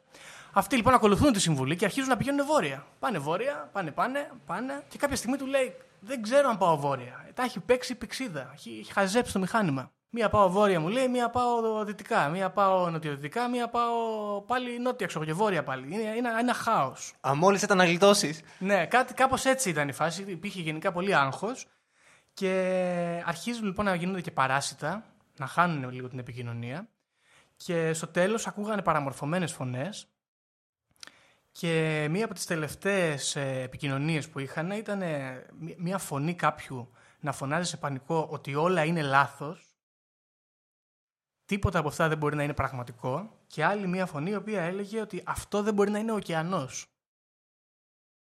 Κοιτώντας στη θάλασσα, προφανώς ο πιλότος είπε. Μετά από αυτό, δεν ξανακούσαμε ποτέ τίποτα για αυτά τα αεροπλάνα και τους πιλότους. Αυτά τα αεροπλάνα δηλαδή πετούσαν σαν σμήνος και εξαφανίστηκαν ταυτόχρονα; Ναι, ακριβώς. Για την ακρίβεια, λέει εδώ ε, η ιστορία, ότι ο Λευτένεν Τέιλορ τους είπε: Μαζευτείτε όλοι εδώ, παρέα, και άμα χρειαστεί, άμα τελειώσουν τα καύσιμα, ας πούμε, θα, θα, θα προσπαθήσουμε να πλέψουμε κοντά στη θάλασσα και να εκτιναχθούμε. Και ήταν, από ό,τι διάβασα, ήταν εξοπλισμένοι με, με αερόστατα και με σωσίβιες λέμβους, όπου θα μπορούσαν να επιβιώσουν. Το ενδιαφέρον εδώ είναι ότι κινητοποιείται το Αμερικανικό κράτος και στέλνει ανθρώπους για να, να τους βρουν, να τους σώσουν. Απευθείας, καπάκια. Και αφού μπαίνουν στο τρίγωνο των Βερμούδων οι διασώστες, μία από τις ομάδες αυτές εξαφανίζεται επίσης. Ταν, ταν. Οι υπόλοιποι επιστρέφουν κομπλέ, λένε δεν ξέρουμε πώς τους χάσαμε αυτούς και αναφέρουν ότι δεν βρήκαν ούτε συντρίμια, ούτε κάποια φωτοβολίδα είδαν να έχει πεταχτεί, ούτε σωσίβια να, να, να πλέουν κάπου στο, στην ευρύτερη περιοχή, ούτε ανθρώπους. Και έτσι τελείωσε η ιστορία του Flight 19, έχει και όνομα. Πώς. Πονηρό. Εμένα, θέλω να πω, γιατί υποθέτω ότι κανένας εδώ διαβάζει Lovecraft πολύ, μου θυμίζει τη- το αφήγημα τα, τα βουνά της τρέλας του Lovecraft όπου αυτοί μπαίνουν σε μια σπηλιά, σε ένα βουνό, που είναι αρχαιολόγοι, και βγαίνουν τέλος πάντων στην άλλη άκρη και βγαίνουν σε άλλο μέρος. Και εκεί τα βουνά είναι απόκοσμα και περίεργα και τίποτα δεν μοιάζει να είναι πραγματικό και τίποτα δεν ακολουθεί την γεωγραφία και τη φυσιολογία και δεν επιστρέφουν ποτέ. Οπότε εδώ θα μπορούσε κάποιος να πει ότι είναι κάποια πύλη σε άλλο κόσμο, κάποια χρονοπύλη, κάποια σκουλικότρυπα, ίσως, δεν ξέρω. Απόψεις. Θα συμφωνήσω μαζί σου, Γιώργο. Υπάρχει και μια άλλη ε, λογοτεχνική αναφορά. Ε, το Tempest, η τρικυμία. Θεωρεί... Allan Poe. Ναι, θεωρείται ότι. Όχι, Shakespeare. Α, Σέξπιρ, ναι, έχεις δίκιο. Ε, είναι Milestone. Ε, θεωρείται ότι γράφτηκε γι' αυτό. Επίσης, ένα άλλο τρίβια που ξέρω, επειδή δεν αναφέρθηκε στις πηξίδες, είναι ότι οι πηξίδες εκεί δεν δείχνουν το μαγνητικό βορρά, αλλά το γεωγραφικό βορρά, παιδιά. Α, Και δεν ξέρω γιατί σημαίνει αυτό. Βέβαια, ο μαγνητικός με το γεωγραφικό βορρά απέχουν, δεν απέχουν, ας πούμε, βορράς και δύση. Κοίτα, είναι κάποιες μοίρες, αλλά ανάλογα. είναι Δηλαδή, αν θυμάμαι καλά, έχουν γύρω στι τρει-τέσσερι μοίρες. αλλά αυτές οι τέσσερις μοίρες, ανάλογα την απόσταση που είσαι, μπορεί να είναι τεράστια απόσταση. Όσο πιο μακριά είσαι, μια μικρή γωνία γίνεται- Σωστά. έχει μεγαλύτερη απόκληση. ναι, ναι. Και μιλάμε, είμαστε σε ένα σημείο Ε, σε τροπικό νομίζω είμαστε, αν θυμάμαι καλά, στο τροπικό του καρκίνου. Ε, που, δηλαδή κοντά στον Ισημερινό. Μιλάμε για μεγάλη απόσταση από τους πόλεις. Αυτό εκεί θέλω να καταλήξω τέλος πάντων. Πρέπει να είμαστε λίγο πάνω από τον τροπικό του καρκίνου. Τέλος πάντων, σίγουρα δεν είμαστε πολύ κοντά στον γεωγραφικό ή τον μαγνητικό βορρά. Ναι. Λοιπόν, ε, να πούμε τώρα σε αυτό το σημείο ότι εδώ συμβαίνει το εξής. Ε, περίπου δύο δεκαετίες μετά εμφανίζεται ένας δημοσιογράφος ο οποίος αρχίζει να γράφει για το τρίγωνο των Βερμούδων και αναφέρει ότι είναι, είναι λίγο περίεργο. Λέει: Έχω μαζέψει τις ιστορίες που αναφέρονται σε εξαφανίσεις σε εκείνη την περιοχή και έχουν χαθεί γύρω στους χίλιους ανθρώπους. Και δεν έχει βρεθεί ούτε ένα, ούτε ένα σώμα τέλος πάντων. Ε, ούτε συντρίμια ιδιαίτερα. Παρότι εδώ θέλω να πω ότι στην ιστορία του Κολόμβου, ο Κολόμβος αναφέρει ότι βρήκε εκτός από τα φύκια και όλα αυτά, ότι έβλεπε κουφάρια από πλοία και ξύλα τέλος πάντων να ξεβράζει από κάτω η θάλασσα. Ε, τέλος πάντων, αυτό, αυτή η ιστορία αυτού του ανθρώπου, του δημοσιογράφου, αρχίζει να πυροδοτεί ένα ενδιαφέρον στο κοινό για το τρίγωνο των Βερμούδων και εκεί αρχίζουν να γίνονται και οι πρώτες ε, αναζητήσεις, ας πούμε, έτσι, σε ακαδημαϊκό επίπεδο, δημοσιογραφικό επίπεδο ή και σε φανταστικό επίπεδο, λογοτεχνικό για το τρίγωνο των Βερμούδων. Ε, Γιώργο, δηλαδή είναι αυτός ο δημοσιογράφος που ονοματοδοτεί το φαινόμενο; Ακριβώς, δίνει και το όνομα και δίνει και το σχήμα. Απαντώντας στην ερώτηση του Φίλιππ. Ε, λοιπόν, τώρα. Έχουμε κάτι άλλο ενδιαφέρον. Ναι, έχουμε άλλες δύο ιστορίες, θα τις αναφέρω λίγο πιο γρήγορα, γιατί έχουμε πιάσει και πολλή ώρα. Ε, το 1944 υπάρχει ένας πιλότος ο οποίος πετάει από, Ιταλία, από Αμερική για Ιταλία και πάει να κάνει μια στάση για ανεφοδιασμό στις Βερμούδες και παρατηρεί ότι το αεροπλάνο του αρχίζει να γκαζώνει μόνο του, χωρίς αυτός να κάνει τίποτα, χάνει τον έλεγχο, αρχίζει να κάνει σβούρες στο αεροπλάνο. Μέχρι που κάποια στιγμή αυτός και το, το υπόλοιπο σμήνος, ας πούμε, καταφέρουν να βγουν από το κομμάτι αυτό και επανακτά τον έλεγχο. Αλλά συνειδητοποιεί ότι έχουν χαθεί δύο από τα 7 αεροπλάνα που πετάγανε μαζί του. Και επίσης έχουμε άλλη μία ιστορία, η οποία είναι η πιο πρόσφατη, είναι το 2015, παρακαλώ. Έτσι.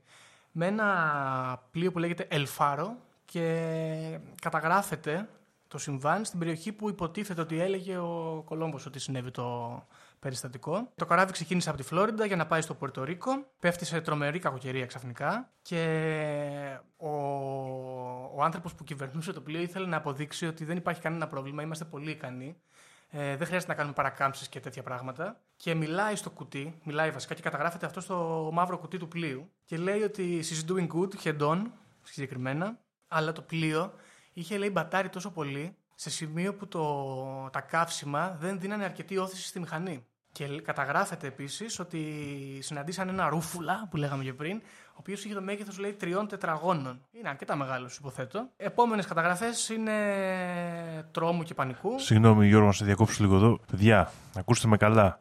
Αυτές τις λογικές να αποδείξω ότι μπορώ να το κάνω εδώ. Εγώ, ό,τι μαλακία έχω πάθει στη ζωή μου, έτσι την έχω πάθει. Ναι. Γι' αυτό ζήστε μια άλλη μέρα και μην αποδεικνύετε τίποτα. Μπράβο. Πολύ καλά τα λες, Δήμο μου. Αυτό που συμβαίνει είναι ότι βρίσκεται το κουφάρι του πλοίου καταστραμμένο και λείπουν όλοι και ξαναδιοργανώνεται κάποια είδους ε, έρευνα εκεί στην περιοχή και δεν βρίσκουν τίποτα πάλι, κανέναν. Ε, αλλά βρίσκουν το μαύρο κουτί και έχουν αυτές τις καταγραφές τρόμος γενικά στο πλοίο μετά από την, ε, την ομιλία του καπετάνιου προς προς τους ναύτες του, ας πούμε. Τρόμος και μάλιστα ακούγεται μια φωνή που λέει Είμαστε χαμένοι, δεν υπάρχει σωτηρία. Είναι λίγο σπούκι, είναι σαν ταινία κάπως. Αυτά. Ενδιαφέρον εδώ είναι ότι βρίσκεται το κουφάρι του πλοίου. Βγαίνει το κουφάρι του πλοίου, σαν το Μέρι Σελέστ, θα έλεγε κάποιος. Γλιτώσαν από τους ρούφουλες. Επίσης ενδιαφέρον. Και κάπου εδώ λοιπόν είναι η σύνοψη των καλών ιστοριών που μου άρεσαν εμένα για τις Βερμούδες. Εδώ κλείνουν. Δεν ξέρω αν θέλει να πει κάποιος για το Ελφάρο κάτι. Έχουμε κάποια πληροφορία, κάποια ιδέα; Όχι, συνέχισε Γιώργο, συνέχισε. Ωραία.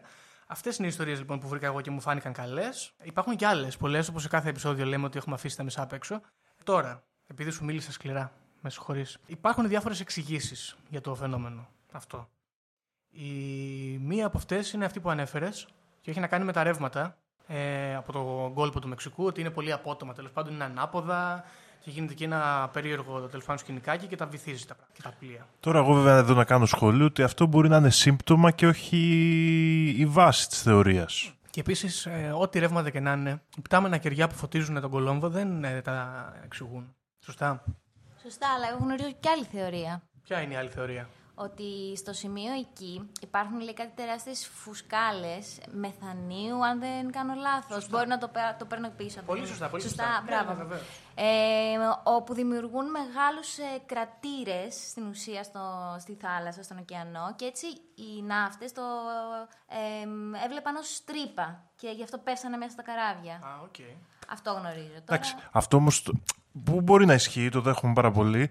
Αλλά τώρα ExxonMobil θα τα έχει τραβήξει όλα αυτά. Οπότε νομίζω ότι δεν θα έπρεπε το 2015 να έχουμε συμβάν, ας πούμε. Ναι, κοίτα. Ε, υπάρχει, αυτό είναι καταγεγραμμένο, είναι αλήθεια βασικά. Είναι το έχω μελετημένο από επιστήμονες ότι υπάρχει συγκέντρωση μεθανίου εκεί μεγάλη. Ε, αλλά τώρα θαλάσσια τέρατα που έβλεπε ο Ιμοκούλ. Ωραία. Υπάρχει, υπάρχει κάτι άλλο που δεν έχουμε αναφέρει.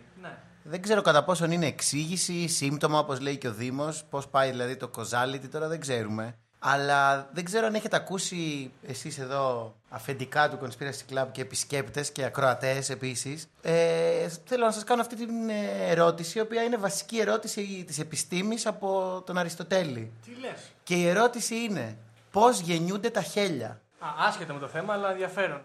ναι, δεν είναι λοιπόν άσχετη η ερώτηση. Δεν είναι. Γιατί; Ο Αριστοτέλης νόμιζε ότι τα χέλια γεννιούνται, ε, ε, είναι παρθενογένεση ας πούμε, βγαίνουν μέσα από τη λάσπη κτλ. Είχε προβλήματα ο Αριστοτέλης, το ξέρουμε. Ωραία. Λοιπόν, για πάρα πολλά χρόνια, αιώνες και τα λοιπά, χιλιετίες τέλος πάντων, δεν υπήρχε μια καλή εξήγηση για το πώς γεννιούνται τα χέλια. Και συγκεκριμένα τα ευρωπαϊκά χέλια, τα οποία τα βρίσκουμε. Τα χειρότερα χέλια. Τα χειρότερα τα βρίσκουμε σε ποτάμια, σε λίμνες κτλ. Αλλά κανένας δεν ήξερε πού, πού και πώς γεννιούνται. Και η καλύτερη εξήγηση που έχουμε μέχρι σήμερα είναι ότι τα χέλια προέρχονται, γεννιούνται όλα σε μια περιοχή η οποία λέγεται θάλασσα των Σαργασών. Η οποία αναφέρεται στις ιστορίες για το τρίγωνο Βέρμου. θέλω να πω. Ωραία, γιατί δεν έχει αναφερθεί. Και εντάξει, δεν μπορούμε Κάτι, δηλαδή. κάτι πρέπει να κόψουμε, Φίλιππα. Ωραία, ωραία.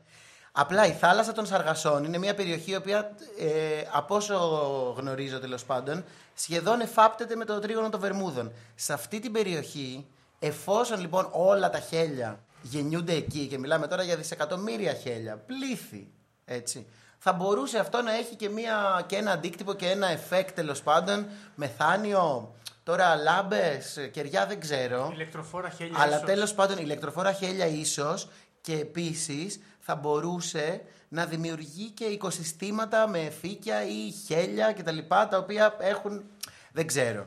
Α- Αρχικά να κάνω ένα μικρό σχόλιο ότι πολλά πλάσματα της θαλάσσιας ζωής έχουν ε, αυτή την τάση να γεννιούνται σε συγκεκριμένα μέρη, όχι με τόσο με παγκόσμια εντοπιότητα όπως τα χέλια, αλλά παραδείγματος χάρη Σολομή, σε διάφορες περιοχές έχουν συγκεκριμένα μέρη ζευγαρώματος κλπ. Και ε, υπάρχει αυτό το φαινόμενο και όντως ε, το ζήτημα με τα χέλια είναι περίεργο γιατί έχουμε φτάσει το 2021 και οι επιστήμονες έχουν δει χέλια να γεννιούνται μόνο στις θάλασσες των Σαργασών και είναι όντως ένα μυστήριο και ένα από τα πράγματα που κάνουν τον κόσμο μας ωραίο και είναι ε, από τις αγαπημένες μου ιστορίες γενικά για τα πράγματα που συμβαίνουν. Το ζήτημα είναι εδώ ε, ότι τα χέλια παίζουν ρόλο για το τρίγωνο των Βερμούδων ή το τρίγωνο των Βερμούδων παίζει ρόλο για τα χέλια. Το έχεις ξαναπεί, αυτό σ' αρέσει; Μ' αρέσει γιατί είναι.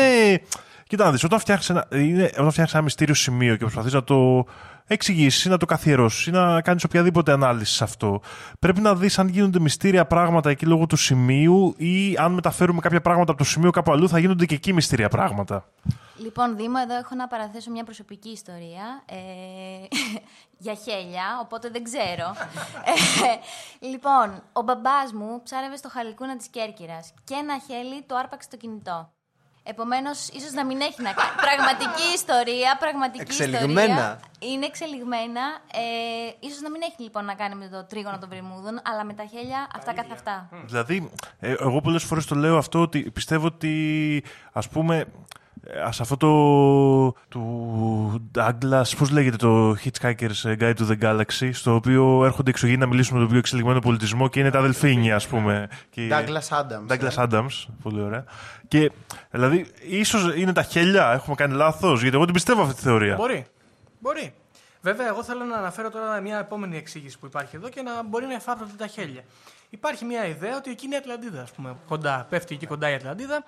Μην είναι τα χέλια κάποιου είδους ε, ε, trained animal, ας πούμε, που έχουν οι Ατλαντοί. Και εδώ να προσθέσω εγώ ότι το αγαπημένο medium του οποίου μου διαφεύγει το όνομα και αναφέραμε στο επεισόδιο για την Ατλαντίδα. Οπότε, αν θέλετε να τρέξετε, γιατί έχουμε κάνουμε αυτό το επεισόδιο χωρίς ίντερνετ, παιδιά. Και οι γνώσεις μας γενικότερα, ένα podcast συνωμοσιών είναι, έχει πάντα βάση στην ημιμάθεια. Ε, το αγαπημένο μου λοιπόν αυτό medium, ε, επειδή είχε αρχίσει τότε λίγο η φάση, ήταν γύρω στο 1930-27, είχαν γίνει κάποια ζητήματα στο τρίγωνο των Βερμούδων, είχε αναφερθεί στο σημείο σαν πιθανό μέρος ενεργειακών ας πούμε σφαιρών Ατλάντιων και αυτά που επηρέαζαν ας πούμε τα συστήματα πλεύσης ε, των πρωτόγονων η αλήθεια σχετικά ε, πλοίων της εποχής. Και θέλω να κάνω και εδώ ένα σχόλιο άκυρο βέβαια ε, πόσο διαφορετικός είναι ο κόσμος πριν το 40 και μετά το 40. Ναι, Δηλαδή, ε, πραγματικά, οτιδήποτε πριν το 40, μιλήσαμε πριν το 1918, είναι σαν να μιλάμε για γαλέρες, ξέρω εγώ, με τέτοια. Και πάμε μετά το 40 και μιλάμε για υπερεξελιγμένα πλοία με ραντάρ, με συστήματα πλοήγησης, με ηλεκτρονικές πηξίδες και ό,τι θες, σούξου μουξου μανταλάκια μέσα.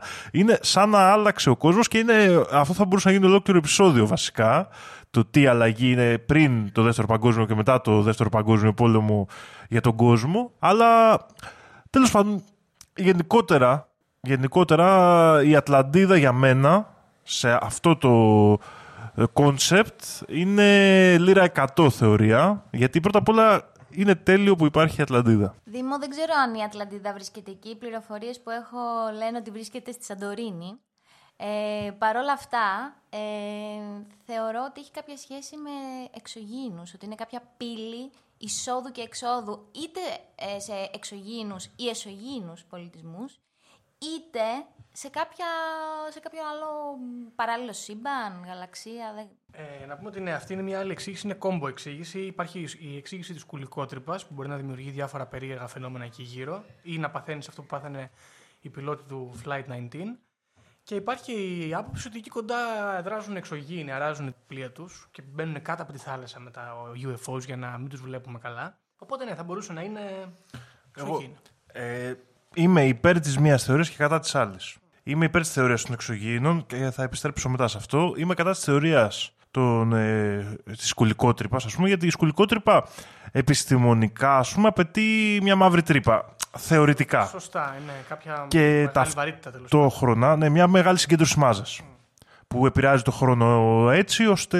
Ε, ας Είναι πούμε. αναδίπλωση ακ- τη α- της α- ύλης. ακριβώς αναδιπλώνει ας πούμε το, Χαστάκι το του μάτι. χρόνο, ας πούμε. Όχι και το σημαντικό για μένα σε αυτό το σημείο και γιατί δεν δέχομαι αυτή τη θεωρία είναι ότι οι επιστήμονες που ασχολούνται με τις μαύρες τρύπες είναι οι μεγαλύτεροι συνωμοσιολόγοι των συνωμοσιολόγων γενικότερα. Και παραδείγματος χάρη υπάρχει αυτή η πάρα πολύ ωραία θεωρία, για να δώσω σαν παράδειγμα, ότι υπάρχει στο γαλαξία μας μια μαύρη τρύπα, η οποία επηρεάζει με τέτοιο τρόπο στη γη, ώστε τα είδη εξαφανίζονται ανατακτά χρονικά διαστήματα του τύπου 30 εκατομμυρίων ετών, το οποίο είναι και φαινόμενο όντως, ε, ας το πούμε, οντολογικό πάνω στη γη και ε, όταν ε, κάποιοι επιστήμονες σου δίνουν τέτοια εξήγηση για ένα τέτοιο φαινόμενο σε επίπεδο 30 εκ- εκατομμυρίων ετών, άμα στου τρίγωνο του Βερμούδων είχαμε σκουλικότρυπα, θα μένανε εκεί, θα είχαν κατασκηνώσει και θα κάνανε βόλτες μέσα έξω συνέχεια. Αυτού του είδους οι εξηγήσεις εμένα μου αρέσουν πάρα πολύ. Είναι περίπου σαν να εξηγούμε με μία μαύρη τρύπα το γιατί η Κετούλα δεν μου έκανε like στη φωτογραφία μου χθες στο Instagram, ας πούμε. Ωραίο, έτσι. ωραίο. Είναι φοβερό, είναι φοβερό. Και νομίζω η επιστήμη εκεί μπορεί να πατήσει. Μετά το δεύτερο παγκόσμιο πόλεμο κτλ. Τα έχει κατακτήσει όλα και καλά. Που ούτε για αστείο δηλαδή.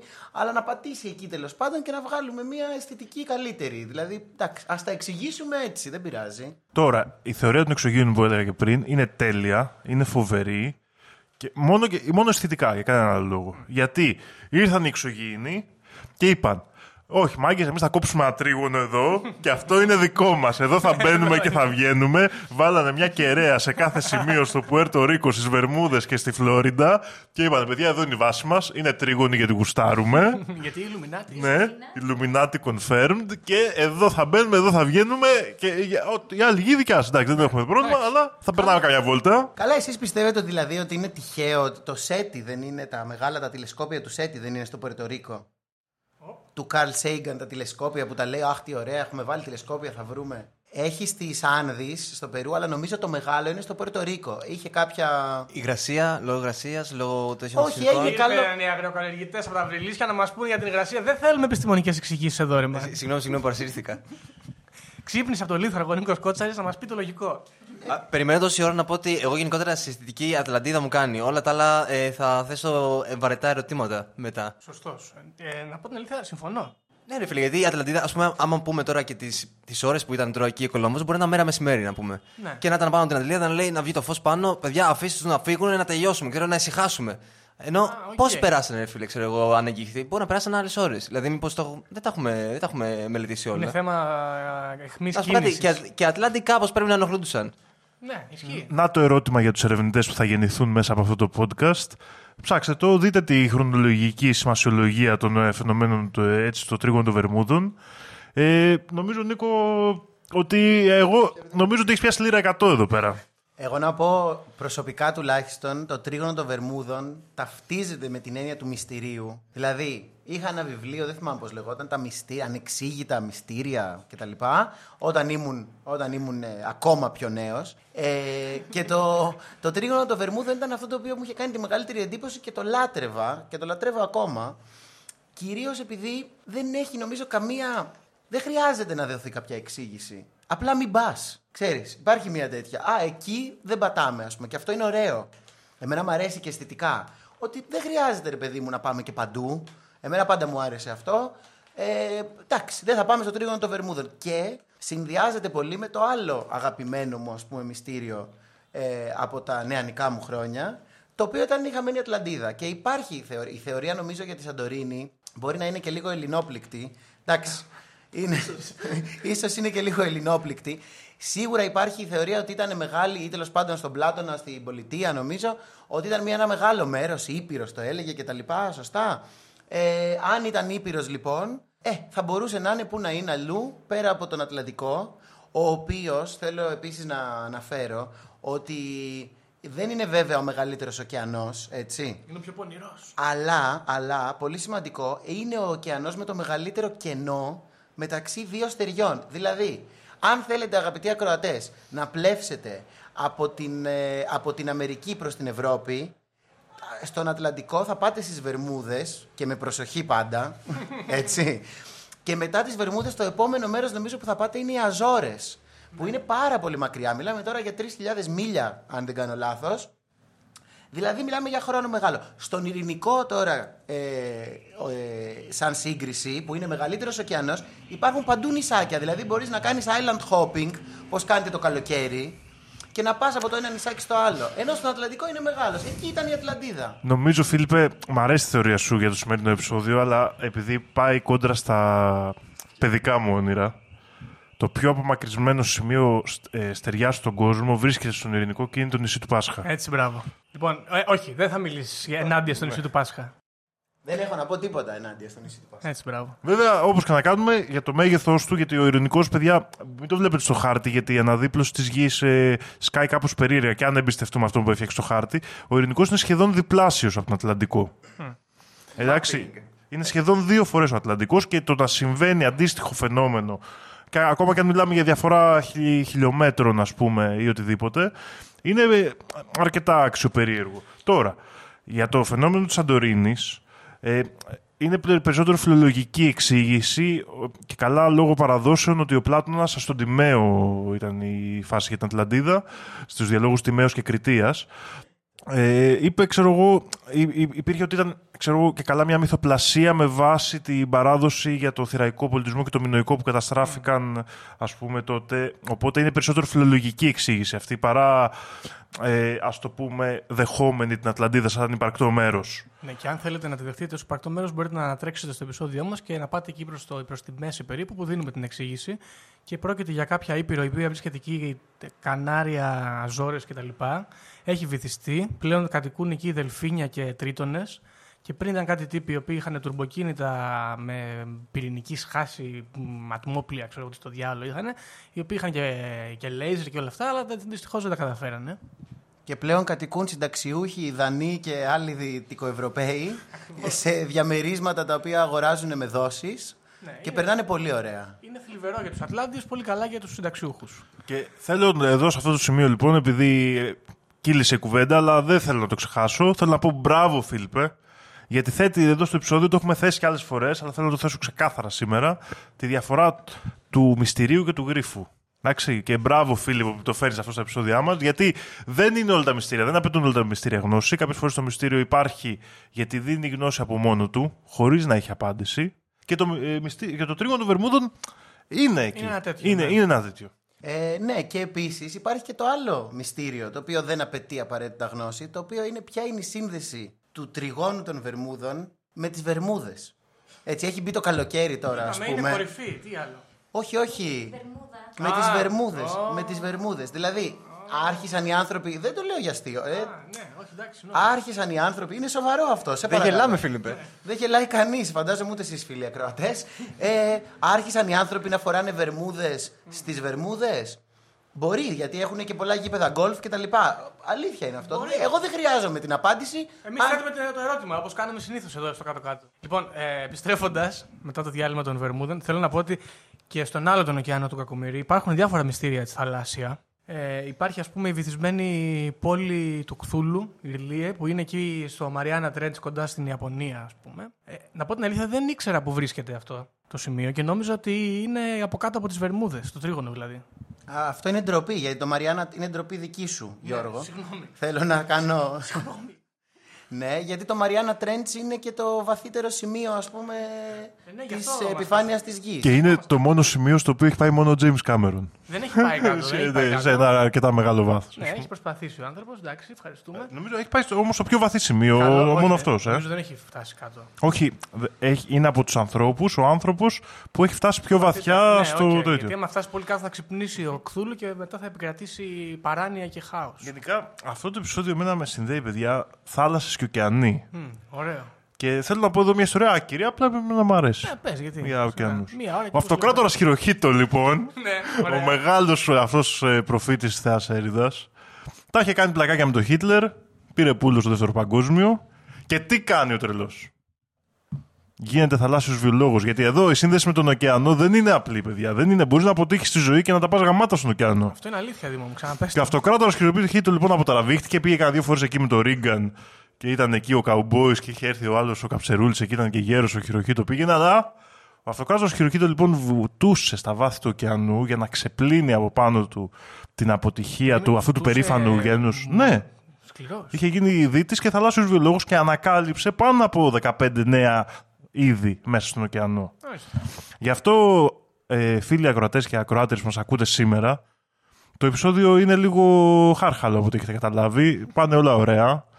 Ελπίζουμε να σας αρέσει αυτό το νέο στυλ επεισοδίου. Δεν ξέρουμε αν θα το κρατήσουμε ή αν αρέσει σε εμάς. Αλλά ο αυτοκράτορας χειροκύτων μπορεί να απέτυχε, ναι. αλλά συνέχισε τη ζωή του. Και γι' αυτό και εσείς να μην το βάζετε ποτέ κάτω. Να διδάσκεστε από τις αποτυχίες και πολλές φορές οι αποτυχίες σου λένε ότι πρέπει να κρυφτείς στον ωκεανό. Και είναι εντάξει. Και είναι εντάξει. Ε, ε, μπλέξατε το, τη χώρα σας σε ένα παγκόσμιο πόλεμο και κατέληξαν να σας στείλουν οι Αμερικάνοι δύο ατομικές βόμβες και να πεθάνουν 12 εκατομμύρια από τους ανθρώπους της χώρας σας. Δεν πειράζει. Όλα χρειάζονται.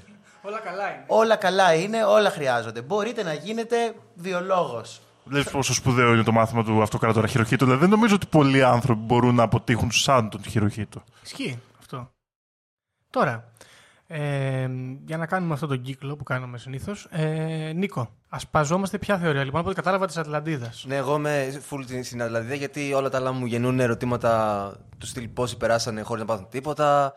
Ε, πώς μεταφράζανε λίγο τα πράγματα ο Κολόμβος και πώς το 2000 ή το 1918. Και κάτι τέτοια ξενέρωτα. Συγγνώμη, θεατές, ακροατές, ε, συγγνώμη. Δεν θέλω να σας ξενερώσω, αλλά κάτι τέτοια. Εγώ είμαι εδώ πέρα γιατί δεν είχα κάτι καλύτερο να κάνω, βέβαια. Καταλαβαίνετε. Φίλοι μου τα παιδιά, τους ακούω, αλλά είμαι αυτός ο ξενέρωτος τύπος που αναρωτιέμαι αυτά τα πράγματα. Απ' την άλλη, η Ατλαντίδα μου κάνει. Μπορώ να πω ότι μου κάνει και ειδικά αυτό το μεσημέρι που είπα πριν. Το φαντάζομαι να συμβαίνει τώρα να λένε και ο τρίτονα μου άρεσε πολύ στο παιδικο Θυμάμαι και με το μικρό σπαθάκι τα έκανε όλα. Μπράβο. Ε, οπότε ασπάζομαι αυτή τη, υιοθετώ αυτή την άποψη, τα φώτα, Ατλαντίδα και έχουν κάποια επιρροή μέσα σε αυτά τα πλάσματα. Απ' την άλλη, όλα τα άλλα είναι λίγο επιστημονικές σκέψεις που νομίζω δεν χωράνε σε αυτό το podcast. OK, οπότε έχεις ασπάζεσαι τη θεωρία της Ατλαντίδας ως εξήγηση για το τρίγωνο των Βερμούδων και αισθητικά αλλά και ε, ξέρω εγώ, λογικά, ας πούμε. Πώς φάνηκε; Ε, βα, βα, Βάζεις κάποια λόγια, αλλά Εντάξει, να σου πω κάτι, καταλάβαμε. Γιώργο. Άρα, Ε, ναι, αισθητικά, και λογι- αισθητικά. επιστημονικά ασπάζεσαι την Ατλαντίδα. Κατάλαβα. ε, Φίλιππε, Λοιπόν, εγώ ασπάζομαι κάθετα, απόλυτα και δίχως καμία αμφιβολία καμία από τις θεωρίες. έχεις δικιά σου όμως. Δεν έχω δικιά μου. Α. Κάθετα, απόλυτα και ξεκάθαρα λοιπόν, δίχως αμφιβολία, δεν θέλω να ασπαστώ καμία. Είμαι στο δεν ξέρω, δεν απαντώ. Έτσι, στην τρίτη, στην τρίτη ναι, ναι. στήλη. Είναι αυτό που είπες για το ότι δεν το κρατήσει σε μυστήριο. Ναι, Πιστεύω 100% στο τρίγωνο των Βερμούδων. Δηλαδή δεν μπορεί κανείς να μου ε, χτυπήσει την πεποίθηση. Τι να πω. Πιστεύω απόλυτα ότι εκεί συμβαίνουν εξαφανίσεις και καλό είναι να μην περνάμε. Ε, αν περάσουμε, εντάξει, περάσαμε. Τώρα, άμα συμβεί το κακό, τα έχετε ακούσει. Τα ξέρετε. Εμείς τα λέγαμε. Λοιπόν, το τρίγωνο των Βερμούδων, κάτι συμβαίνει εκεί και δεν χρειάζεται, δεν πρέπει, δεν είναι καλό να μάθουμε. Μπράβο. Αυτό. Ωραία, οπότε έχουμε άλλο ένα, ένα, μία ψήφος στο δεν ξέρω δεν απαντώ. Για το The Devil's Triangle, λοιπόν, τι έχεις ε, στο μυαλό σου εσύ, Κωνσταντία. Εγώ ως γνήσια Ελάνια θα συνεχίσω να πιστεύω ότι δεν πρόκειται για την Ατλαντίδα. Θεωρώ ότι είναι στη Σαντορίνη. Ε, θα σπαστώ την άποψη ότι είναι το οικοπεδάκι των εξωγήινων ε, και ότι είναι μια πύλη, ένα πόρταλ για να εισέρχονται ή να εξέρχονται. Ε, έτσι εξηγούνται και τα φώτα. Ε, οπότε νομίζω ότι είμαι, πάω με την θεωρία των εξωγήινων. Λοιπόν, υπάρχει εδώ τρομερή διχογνωμία, δεν το περίμενα. Εσύ, Δήμο μου; Λοιπόν, εγώ αρχικά να πω ότι ήμουν και στην τουαλέτα τώρα και την άκουσα από μέσα. Λατρεύω τη θεωρία του Φίλιππου. Μου αρέσει πάρα πολύ. Η θεωρία ότι είναι απλά ένα μέρος το οποίο δεν έχει νόημα, αλλά απλά δεν κάνει για τους ανθρώπους. Mm. Μ' αρέσει πάρα πολύ αυτή η θεωρία. Θα ήθελα να είναι πολλές θεωρίες συνωμοσίας έτσι ότι αυτό ας πούμε είναι off limits από τη φύση, ρε παιδί μου. δεν είναι, ναι. είναι off limits αυτό. Είναι εδώ, έχω, ε, κανονικά έπρεπε να μπει κάγκελο από το Θεό και να σου πει εδώ, όχι φίλε, δεν, Δεν είναι, μπαίνεις. είναι για άλλα πλάσματα. Έχει μπει κάγκελο. Απλά δεν θέλουμε να το αναγνωρίσουμε. Αλλά ο, έτσι, ο ρομαντικός με αυτός έτσι, ο μικρός δήμος που ονειρευόταν την Ατλαντίδα θέλει να τη βρίσκει παντού έτσι, γιατί είναι η Ατλαντίδα σαν τα όνειρά μου που ανέβηκαν στον ουρανό και έσπασαν σαν φούσκες και ναι, ε, είμαι πιο πολύ κοντά στην Ατλαντίδα κι εγώ. Μπράβο. Και εγώ επειδή είμαι ε, ανδρίκελο και δεν έχω δική μου άποψη, όπως σε κάθε επεισόδιο στο τέλος καταλήγω να λέω Ναι, Δήμο μου, έχεις δίκιο. Την, ε, την ασπάζω με την ιδέα σου. Πολύ ωραία τα λες και θα το κάνω και τώρα. Γιώργο, μου μπορώ να αναφέρω εδώ πέρα ότι ο Δήμος γράφει και ποίηματα. Α, ναι. Ε, αυτό είναι ένα σημαντικό. Ε, για, για μένα, ήθελα απλά να το αναφέρω. Πείτε, πείτε το σαν άσχετη πληροφορία. Αυτό δεν νομίζω ότι χρειαζόταν. Όποιος έχει ακούσει ένα επεισόδιο γνωρίζει ότι είναι ποιητής. Έχεις δίκιο, φίλο, έχεις δίκιο. Αυτό είναι αλήθεια. Βέβαια, εντάξει, οκ. Μπορεί κάποιος να είναι ποιητής και να μην το ασκεί. Ναι, μπορεί. Και αυτό να συμβαίνει. Λοιπόν, παρόλα αυτά έχουμε φτάσει. Μπορεί να το ασκεί και να μην είναι ποιητής. Ε, Τώρα είναι ή δεν είναι ποιητής; Ποιητής εκ του προχείρου έχουν την μορφή του χείρου. Ε, λοιπόν, και τώρα που έχουμε φτάσει στο 1.24 χωρίς το edit, είναι αρκετά πιστεύω, ε, θα το κλείσουμε το επεισόδιο. Νομίζω ότι με αυτές τις πληροφορίες μπορούμε να σας αφήσουμε φίλοι ακροατές. Θα πούμε ξανά ένα μικρό συγγνώμη, απλά συμβαίνουν και απρόοπτα στη ζωή και δεν μπορούμε να ηχογραφήσουμε κάθε εβδομάδα. Τι να κάνουμε, ρε παιδιά, τώρα; Δεν απολογούμαστε για τίποτα. Γιατί οι cool τύποι δεν κοιτάνε τις εκρήξεις. Κάπως έτσι, ας πούμε. Ευχαριστούμε πολύ, Νίκο, Εγώ ευχαριστώ, παιδιά, για τη φιλοξενία. Φίλιππα, Ωραία. Κωνσταντία. Αντίο αγαπητοί ακροατές. Και με αυτά νομίζω θα σας αφήσουμε. Και να ευχαριστήσουμε πάνω απ' όλα όλους εσάς που μας ακούτε, που μας στηρίζατε όλο αυτόν τον καιρό που ήταν, ήταν μια δύσκολη περίοδος. Ήταν μια δύσκολη περίοδος. Ε, είμαστε πάλι εδώ, θα είμαστε εδώ, θα, μπορούμε, ε, θα προσπαθούμε να σας κρατάμε συντροφιά όσο περισσότερο μπορούμε. Δεν υποσχόμαστε τίποτα.